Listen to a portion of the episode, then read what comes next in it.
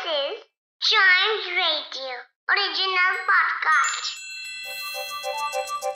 हर दिन की एक कहानी होती है कुछ ऐसी बातें जो उस दिन को बना देती हैं हिस्ट्री का हिस्सा तो आइए सुनते हैं कुछ बातें जो हुई थी in this day's history. Hello and welcome to this day's history जहाँ मैं आपको आज के दिन दुनिया भर में होने वाले कुछ इंपॉर्टेंट इवेंट्स के बारे में बताऊँगा। तो चलिए शुरू करते हैं। आज 2 अक्टूबर है और ना सिर्फ़ पूरा भारत, बल्कि दुनिया के कई देश गांधी जयंती मना रहे हैं।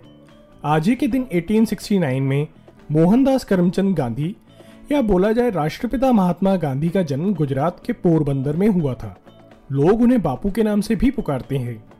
बापू ने देश को अंग्रेज़ों की गुलामी से आज़ादी दिलाई।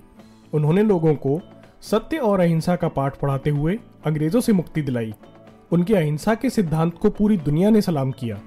महात्मा गांधी के विचारों ने न सिर्फ़ भारत के लोगों का मार्गदर्शन किया, बल्कि विश्व का मार्गदर्शन किया। आज के दिन 1904 में लाल बहादुर शास्त्री का भी जन्म हुआ था। लाल बहादुर शास्त्री अपने समय में देश के सबसे पॉपुलर लीडर्स में से एक थे। उन्होंने महात्मा गांधी की लीडरशिप में ही इंडियन फ्रीडम स्ट्रगल में भी हिस्सा लिया था। वह हमेशा गांधी जी के सत्य और अहिंसा की नीतियों का पालन करते थे।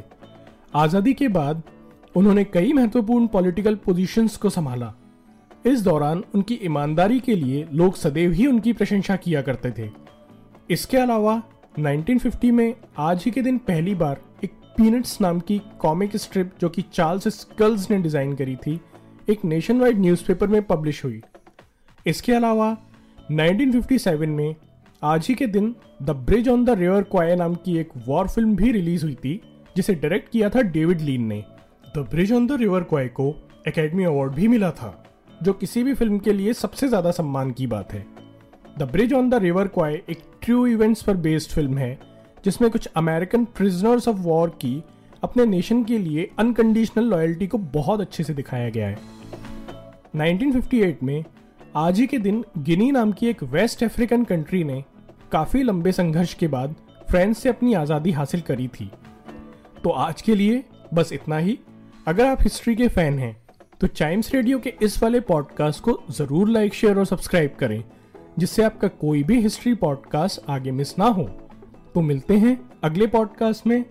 तब तक के लिए good bye and keep chiming